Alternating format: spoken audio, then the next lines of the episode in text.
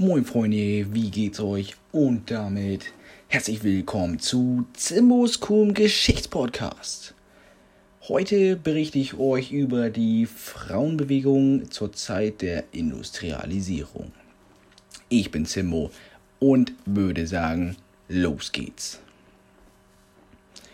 Die deutsche Frauenbewegung war wirklich keine perfekte Welle. Zwar sind wir auf dem Weg zu gleichen Rechten und Freiheiten für alle Menschen heute schon sehr viel weiter als noch vor 200 Jahren, doch abgeschlossen ist der Kampf um Gleichberechtigung noch immer nicht. Darum lässt sich die Frauenbewegung auch am besten als Wellenbewegung mit Höhen und Tiefen beschreiben. Habt ihr denn noch nie etwas von der ersten, zweiten und dritten Welle gehört? Na dann aufgepasst. Wir blicken gemeinsam zurück in die Anfänge der deutschen Frauenbewegung in den deutschen Staaten im Jahre 1848 und 49 und damit in eine Zeit, in der in den deutschen Staaten ohnehin alle Zeichen auf Revolution standen. Die erste Welle der deutschen Frauenbewegung begann Mitte des 19. Jahrhunderts, als 1848 eine Revolution die bestehenden Verhältnisse von Grund auf in Frage stellt.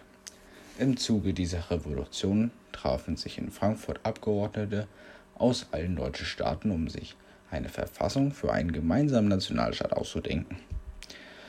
Zu dieser Zeit begannen die Frauen zu realisieren, dass das Leben unter Männern nicht das wahre ist, und vor allem Luise Otto Peters strebte die Gleichberechtigung der Frauen und Männer an. Außerdem war sie eine beeindruckende Vordenkerin. Sie hat sogar 1849 die erste Frauenzeitung The Ladies Mercury herausgegeben. Das Motto der Zeitung sorgte für Aufregung bei den herrschenden Männern.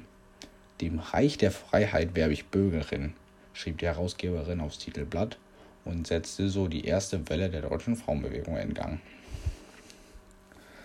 Luise Otto Peters wurde zur Wortführerin und kämpfte zusammen mit bürgerlichen Mitstreiterinnen für die Befreiung der Frauen.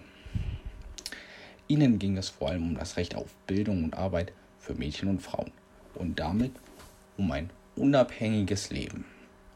Mädchen und Frauen wurden oftmals von ihrem Mann bzw. von ihrem Vater bevormundet, weil der weibliche Geist als schwach galt, um die eigenen Angelegenheiten zu ordnen, zu regeln oder die eigene Meinung zu vertreten können.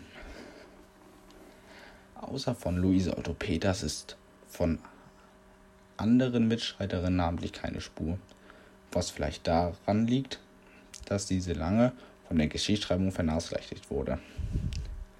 Ihre Hinterlassenschaften galten außerdem lange nicht als Aufbewahrung, das zur Folge hatte, dass so nur selten ihre Sammlungen ihren Weg in die Ausstellung großer Museen machte. Die Erfolge der Frauenbewegung sind inzwischen für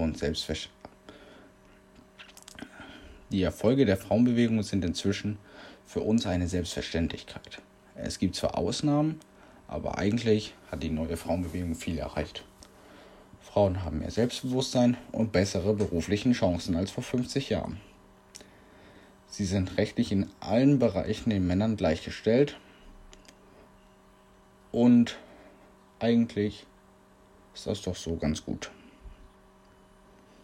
Also ich denke, dass die Frauenbewegung einen wichtigen Teil der Entwicklung unserer Gesellschaft widerspiegelt. Oder was meint ihr?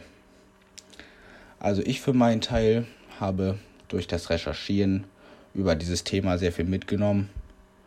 Und ich finde, ein solches Thema hat sehr viel mehr Aufmerksamkeit verdient.